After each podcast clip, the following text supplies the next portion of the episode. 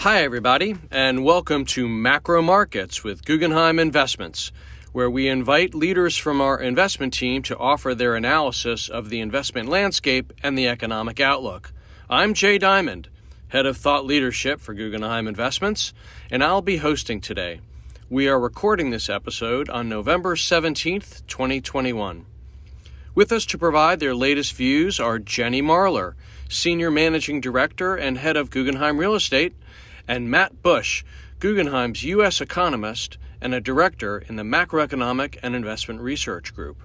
I also had a conversation with Maria Giraldo, a managing director and investment strategist for the firm who focuses on the corporate credit markets. We will be looking at several top of mind issues for investors today. First, at the Federal Open Market Committee meeting earlier this month, the Fed announced how it will start to taper quantitative easing, but left a little bit of flexibility about the pace going forward. Investors will want to know if the latest print for the Consumer Price Index is the kind of data point that might cause the Fed to accelerate its pace. Matt Bush will give us an updated view on the inflation data and what it might mean for monetary policy. Second, Capital looking for a return is flowing into almost every asset class, and real estate is a microcosm of this phenomenon. Jenny Marler will walk us through the record deal flow in her sector. And third, credit spreads are historically tight, but corporate credit fundamentals have rarely been this strong. I caught up with Maria Giraldo to discuss dynamics in credit risk. It's all a lot to think about. To begin with an update on the economy, let's bring in Guggenheim's U.S. economist, Matt Bush. Matt, take it away. Thanks, Jay. The main theme of last week's data was one of broadening inflation pressures that are having an increasingly large impact on the economy and on policymaking. Starting with the October CPI, the monthly rise in core inflation was larger than expected, at 0.6% month over month. While some of the increase was due to categories where we believe inflation is transitory, particularly autos. About two thirds of the rise was due to other, less obviously transitory categories. In particular, rents continued to accelerate, and healthcare inflation was boosted by insurance prices. This broadening out of inflation is a concerning sign for the outlook. While we expect that an easing of supply chain issues will help cool inflation next year, more broad based inflation in these larger, slower moving categories, like rents and healthcare, mean that core inflation is likely to stay above the Fed's target. Intensifying inflation pressures are also coming from a rapidly tightening labor market. Beyond just the unemployment rate, we can see that tightness in job openings that remained elevated in the September reading, and in a quits rate that reached an all time high, indicating that workers feel confident in finding employment and may be leaving their job for higher pay elsewhere. This labor market tightness looks set to continue, keeping wage growth elevated and eventually passing through into prices. The elevated inflation readings are also increasingly showing up in consumer sentiment data, with the preliminary November reading of the University of Michigan's Consumer Sentiment Index falling to a 10 year low, worse than even the April 2020 reading when unemployment was 15%. That low sentiment is remarkable given strong wage gains, a booming stock market, and the relative ease of finding a job, but reflects the degree to which consumers are negatively reacting to the rise in inflation. This has prompted a notable shift in tone from the Biden administration, who reacted to the CPI report with less emphasis on the expected transitory nature of inflation and more on the steps the administration is taking to rein in prices, including an argument that the Build Back Better plan will fight inflation by lowering healthcare and childcare costs and by being fully paid for.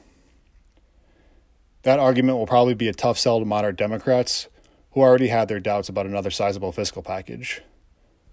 Given the increasingly political salience of the inflation data, along with Biden's falling approval rating, Democrats are likely to capitulate to the most moderate Democratic senators and agree to pass a smaller package, which could also entail a delay into next year, as Senator Joe Manchin has recently argued for a strategic pause before passing more spending.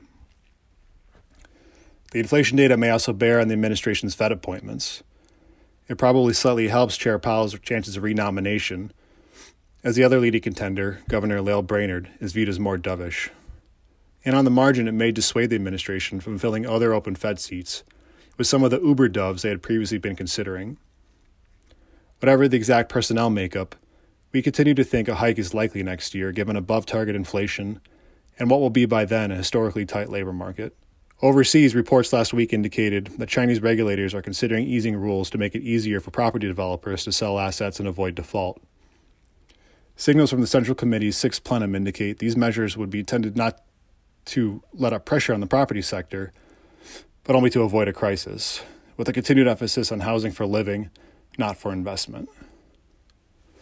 The crackdown on the property sector has weighed on the Chinese economy in recent months, causing economic growth to slow. Data out over the weekend suggests the economy may be starting to stabilize, with fixed investment slowing further and construction related commodity output falling but with retail sales growth improving and with a better energy supply situation helping industrial production come in better than expected. Meanwhile, in Europe, the September industrial production report for the Eurozone showed a second consecutive monthly decline, led by weakness in auto manufacturing, as the semiconductor shortage continues to bite. Some automakers have indicated that we are past the bottom in terms of the supply crunch, while production is still likely to remain subdued for at least the next several months, which will weigh on manufacturing output and continue to put upward pressure on global auto prices in the near term. That's all I have. Back to you, Jay. Thanks, Matt Bush. Next up, we have Jenny Marler, head of Guggenheim's Real Estate Group, who will update us on the record setting pace of deal activity in real estate. Jenny, the microphone is yours. Thanks, Jay wanted to offer a few updated thoughts on investment activity in the commercial real estate space as we're starting to see data points coming through from the third quarter of 2021. In terms of the big picture in the U.S. commercial real estate space, year-to-date sales volume in the third quarter totaled 462.1 billion. That's up 10% from the same period in 2019 and the largest volume on record for the first three quarters of any year. Single asset commercial real estate sales increased 130% year over year and were almost 30% higher relative to pre pandemic third quarter of 2019 levels. The apartment and industrial sectors represent almost 60% of that deal activity through the first three quarters, 62% of third quarter 2021 alone. Warehouse and distribution centers and multifamily properties have increased in value by 41% and 19%, respectively, over their pre pandemic levels. Cap rates for real estate have compressed across all property sectors and key subtypes over the last year. In line with that cap rate compression, commercial property price indexes are also on the rise. The RCA National All Property Price Index climbed over 16% year over year. Year to date, deal volume fell 2% for urban offices, the sharpest decline across any of the major commercial real estate subtypes. When you compare the average pre-pandemic investment levels, year-to-date urban office investment was off by 80% in Los Angeles and 74% in Manhattan. In the third quarter of 21, 14 of the top 25 markets registered record high levels of transaction activity. For those markets, the investment averaged 45% above the volume seen for the same period between 2015 and 2018. Falling 16% from the prior year, Manhattan was the only top market to see total volume shrink through the first three quarters. In terms of the hotel market, deal volume bounced back much more sharply than any other sector in the third quarter of 21, with the highest triple digit growth rates relative to a year ago. Do keep in mind that those are growth rates. So what what those levels were in 2020 was obviously severely depressed. So it's not surprising that sees the, the highest uh, actual growth percentage over a year. But deal activity did average 9.4 billion for the third quarter between 2015 and 2019. So when you take into account the 9 billion dollars in activity for third quarter of 2021, that actually puts the hotel investment sales volume within the range of normality. Um, U.S. retail um, has you know, obviously was a class that people thought would struggle mightily during COVID. Investment sales were down 4% relative to the third quarter of 2019, which suggests a level that's closer to normal than uh, than an explosive rebound, but albeit not nearly as um, as depressed as, as people may have forecasted when COVID began. Uh, at 5.3 billion, the deal volume for grocery-anchored retail assets hit a record high for the third quarter and represented almost a third of the total retail investment volume. Um, U.S. apartments continue to be very strong. Uh, that deal volume totaled 178.5 billion through the first three quarters of 21. The nearly 80 billion in deal volume for the third quarter alone was higher than the average annual totals from 2008 to 2011. Cap rates for apartment properties came in at 4.7%. That's a record low level despite the increases in the risk-free rate of the U- of the 10-year US Treasury. Um, all but four of the top 25 markets for apartment investment experienced record high levels of activity through the first three quarters of 2021. Um, U.S. industrial continues to be very hot, um, very much fueled by the surge in e-commerce during COVID, with everyone at home um, shopping at home and not shopping in bricks and mortar locations. Sales for the first three quarters of 2021 have totaled almost 100 billion, a figure higher than any comparable first three quarters on record. Industrial cap rates are also at record lows, with many deals closing somewhere between three and four percent. Uh, the growth in investment volume for industrial has been the strongest across the warehouse market. Individual asset sales were 61% higher than they were in the third quarter of 2019. In line with this increased demand in warehouse assets, the price index for warehouse assets is up more year over year um, for warehouse assets. Again, uh, movement of goods and supply chain as people are significantly increasing their level of e-commerce shopping versus in person. In terms of U.S. office, office is the one sector that um, has continued to struggle more than others through COVID, although not nearly as depressed as people may have forecasted with all of us working from home for the last 18 months. A total office investment in the third quarter was 34.8 billion. That returns it to a pace on par with the third quarter 2019 levels. Uh, in the first four quarters of two, uh, in the first in the four quarters through the third quarter of 2021, suburban investment accounted for 70% of that as again people are looking to exit you know urban assets and spend more time closer to home in those suburban office location um, still a lot of uncertainty about what happens uh, in terms of when people go back to work and what the office demand will look like um, particularly in those urban locations again that rely heavily on mass transit and people getting back to work. While the overall volume was up year over year it's still almost 30% lower than the pace that was set in the third quarter of 2019 uh, Boston, interestingly, remains the top market for office deal volume, a position that has held since the end of 2020. That's largely due to the presence of large life science and academic communities that's made Boston a significant target for investors in the office space. A current year to date investment volume for Boston is 50% higher than average level for the first three quarters for the five years leading into the pandemic. So, overall, um, a very positive trend for commercial real estate despite all the headwinds we've seen from COVID a general trend um, that we're still seeing very strong price appreciation across almost all sectors in commercial real estate. It's driven in large part not just by fundamental, and driven in large part not just by fundamentals, but by the fact that real estate remains a very attractive investment opportunity that's seeing a lot of capital chasing opportunities to invest in U.S. commercial real estate, both foreign and domestic. That's all I have, Jay. I'll turn it back to you. Thanks, Jenny Marler. I was very fortunate to catch up with Maria Giraldo, the author of our High Yield and Bank Loan Outlook and an investment strategist at Guggenheim. Let's listen in. Welcome, Maria, and thanks for taking the time to chat with us today. Thanks, Jay. Thanks for having me. Of course, of course. Now, Maria, you are the firm's eyes and ears on the credit markets, so to speak.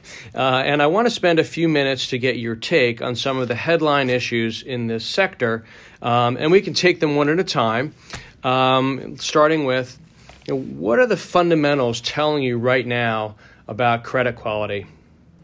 So, we're seeing a significant improvement in credit fund- fundamentals on the back of strong corporate earnings growth, but also because of corporate discipline.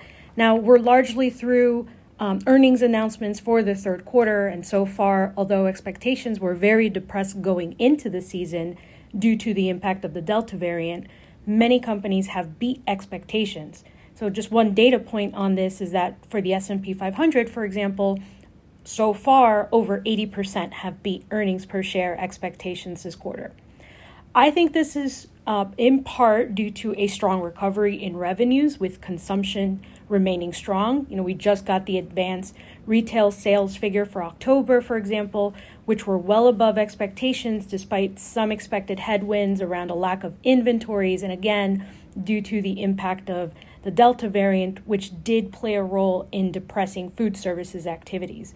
Um, but as it relates you know, to corporate credit quality, we're continuing to see an improvement in leverage ratios, meaning that they continue to come down from last year's very high levels. And this is true whether you're looking at large investment grade companies or the comparably smaller high yield companies. Um, you know, importantly, from the perspective of an asset manager that has a lot of portfolio exposure to corporate credit, we think that an important highlight is that interest coverage is very, very healthy. Interest coverage is the ratio of a company's cash flow relative to a year of interest expense. So if you have an interest coverage ratio of five times, then your cash flow is five times your annual interest expense, which means you can cover payments pretty easily. In investment grade, you'll easily have interest coverage of eight, nine, ten times or more. In high yield, we're currently seeing interest coverage of, of about five times, which is very strong. And then you look at this data in the aggregate using the Federal Reserve's financial accounts data, and you'll see interest coverage is actually at the best level since the late 1960s. So, to sum up, all of this is leading to more bond rating upgrades than we're seeing versus downgrades, which is a big reversal from what we saw in 2020. So, the Fed's efforts to keep financial conditions supportive, access to credit easy, and rates low is all playing a role in helping to improve corporate issuers' ability to improve their credit situation and pay their interest expense, and that in turn is driving strong investor demand for credit.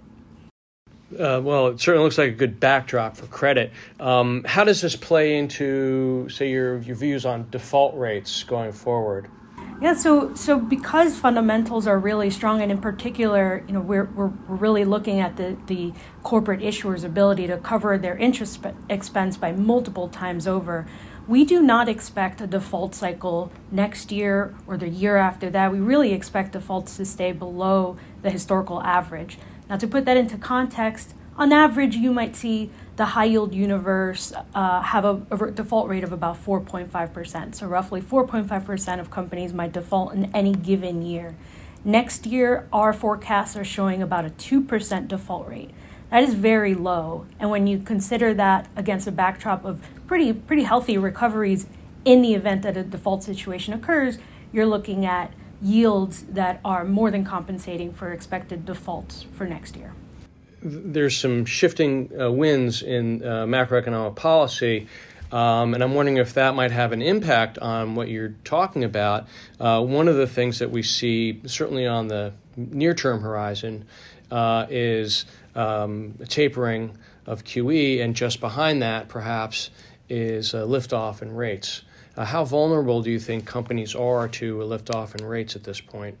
So, you know, of course, if we think that the low interest rate environment and accommodative monetary policy has played a role in improving corporate credit fundamentals, then the opposite of that, meaning rising interest rates and the Fed beginning to withdraw policy accommodation, would be a concern. If this were the 1980s or 1990s or even the late 2000s, I would be much more concerned about credit issuer vulnerability to rising short term interest rates. And that's because the data we've analyzed shows that back then, US non financial corporations relied a lot on short term funding like commercial paper. And then when you added floating rate liabilities like commercial loans in many of those years, the non financial corporate exposure to short term interest rates was much more than their exposure to what tends to be fixed rate and longer dated debt. So today we estimate about 65% of non financial corporate debt is fixed rate. Companies have taken the opportunity to refinance their debt, lock in lower costs, and they won't need to revisit their upcoming maturities for many years. Four or five years for smaller, below investment grade companies, or over 10 years on average uh, for large investment grade companies. Everything comes at a price. So, talk to us a little bit about the price of credit right now in terms of spreads uh, how do they stack up historically? Do you characterize them as tight? Um, and where do you think they go from here? Sure. Yeah, You know, just to explain to our listeners that maybe are not familiar with what spreads are, credit spreads basically represent how much more yield are you getting in a corporate credit bond versus what's traditionally considered a riskless asset like treasuries. So if you earn a 2% yield on your corporate bond, when treasuries are 1%, then your spread is 1%, which is just a difference. And spreads tend to widen when investors become concerned about credit conditions, and they'll tighten when there is strong demand for credit and when default risk is perceived to be low. So I do think that credit spreads are very tight already. But when you look at the broader picture of corporate credit fundamentals, low default rates, rating agencies increasing credit ratings, uh, low interest rates, accommodative financial conditions, I would say that it makes sense spreads are tight. You know, not only that, but there is over $12 trillion in negative yielding assets abroad, which drives even more demand for anything that offers a positive nominal yield. And just to pound the table a little harder on interest rates, I think it's important to recognize that given where inflation expectations are for the next five years, the expected real yield on treasuries is deeply negative. So investors want to preserve the real value of their investments. And that means reaching into credit, which pulls spreads in a little tighter. Now, there is still room for spreads to tighten a little bit more. We saw spreads a little tighter than where they are today. We saw the tighter spreads in the 90s. But the vast majority of spread tightening that we would see in any given cycle is already behind us. Um, we're nearing the historical tights on credit spreads. I, I, I do see a backdrop for spreads staying contained around a tight range. This is something that we also saw in the 90s. And investors are largely going to earn their yield on their investment over the next couple of years. So it sounds like uh, they're tight, but they could stay in this range for a yeah. while. Stay stay relatively range bound.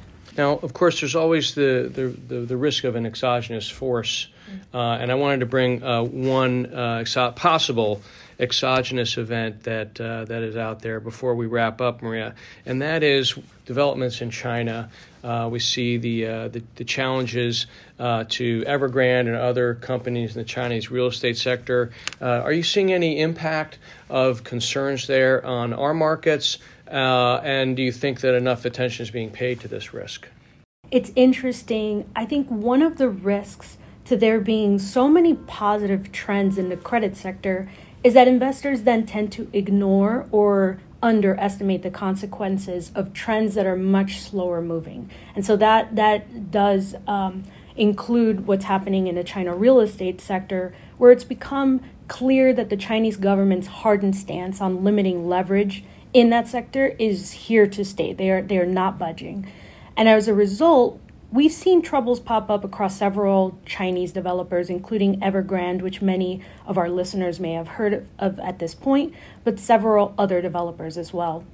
Now, the market reaction and the pricing that we're seeing in credit markets suggests that the stress is going to be almost exclusively limited to Chinese property developers. And I think a lot of that has to do with how much liquidity there, in the, there is in the system, um, Beijing's involvement in trying to contain spillovers, and a lot of the trends that we've spoken about he- here uh, regarding corporate credit fundamentals being really strong. But there are likely going to be repercussions that we won't see until the second half of 2022 or even later than that.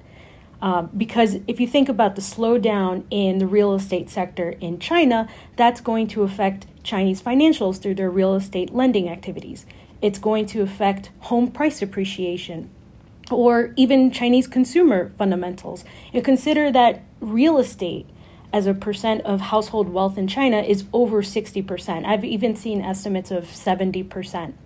But in the US, real estate only represents about a quarter of a household net worth. So the sensitivity in China is a lot greater. Now, again, I think this is a slow moving train, one that we won't see the effects of for a while, but one that credit investors should absolutely be paying attention to, as there are many U.S. companies that have in some way gained from strong China GDP growth over the past decade. Well, plenty to think about. Uh, Maria, thank you so much for sharing with us uh, your thoughts on the, the credit backdrop to the fixed income markets, and we hope you'll come back and visit with us again soon. Absolutely. Thank you, Jay. My thanks once again to Jenny Marler, Matt Bush, and Maria Giraldo. And thanks to everyone who joined us for our new podcast. I'm Jay Diamond, and we look forward to gathering again for the next episode of Macro Markets with Guggenheim Investments. In the meantime, for more of our thought leadership and videos, including the CIO Outlook by Scott Minerd, our global CIO, visit guggenheiminvestments.com slash perspectives. So long.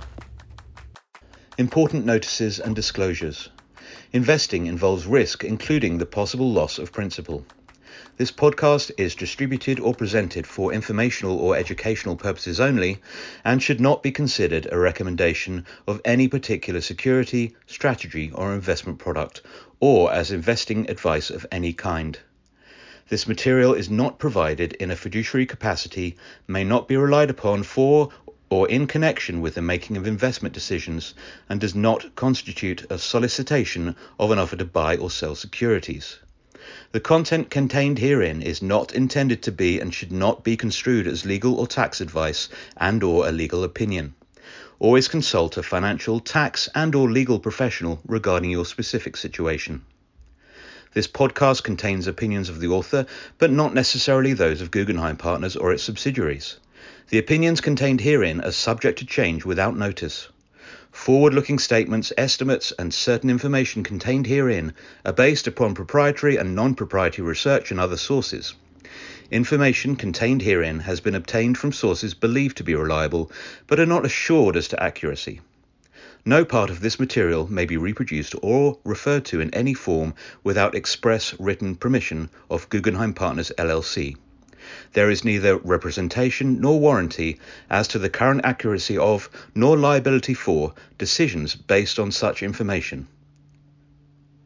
Past performance is not indicative of future results.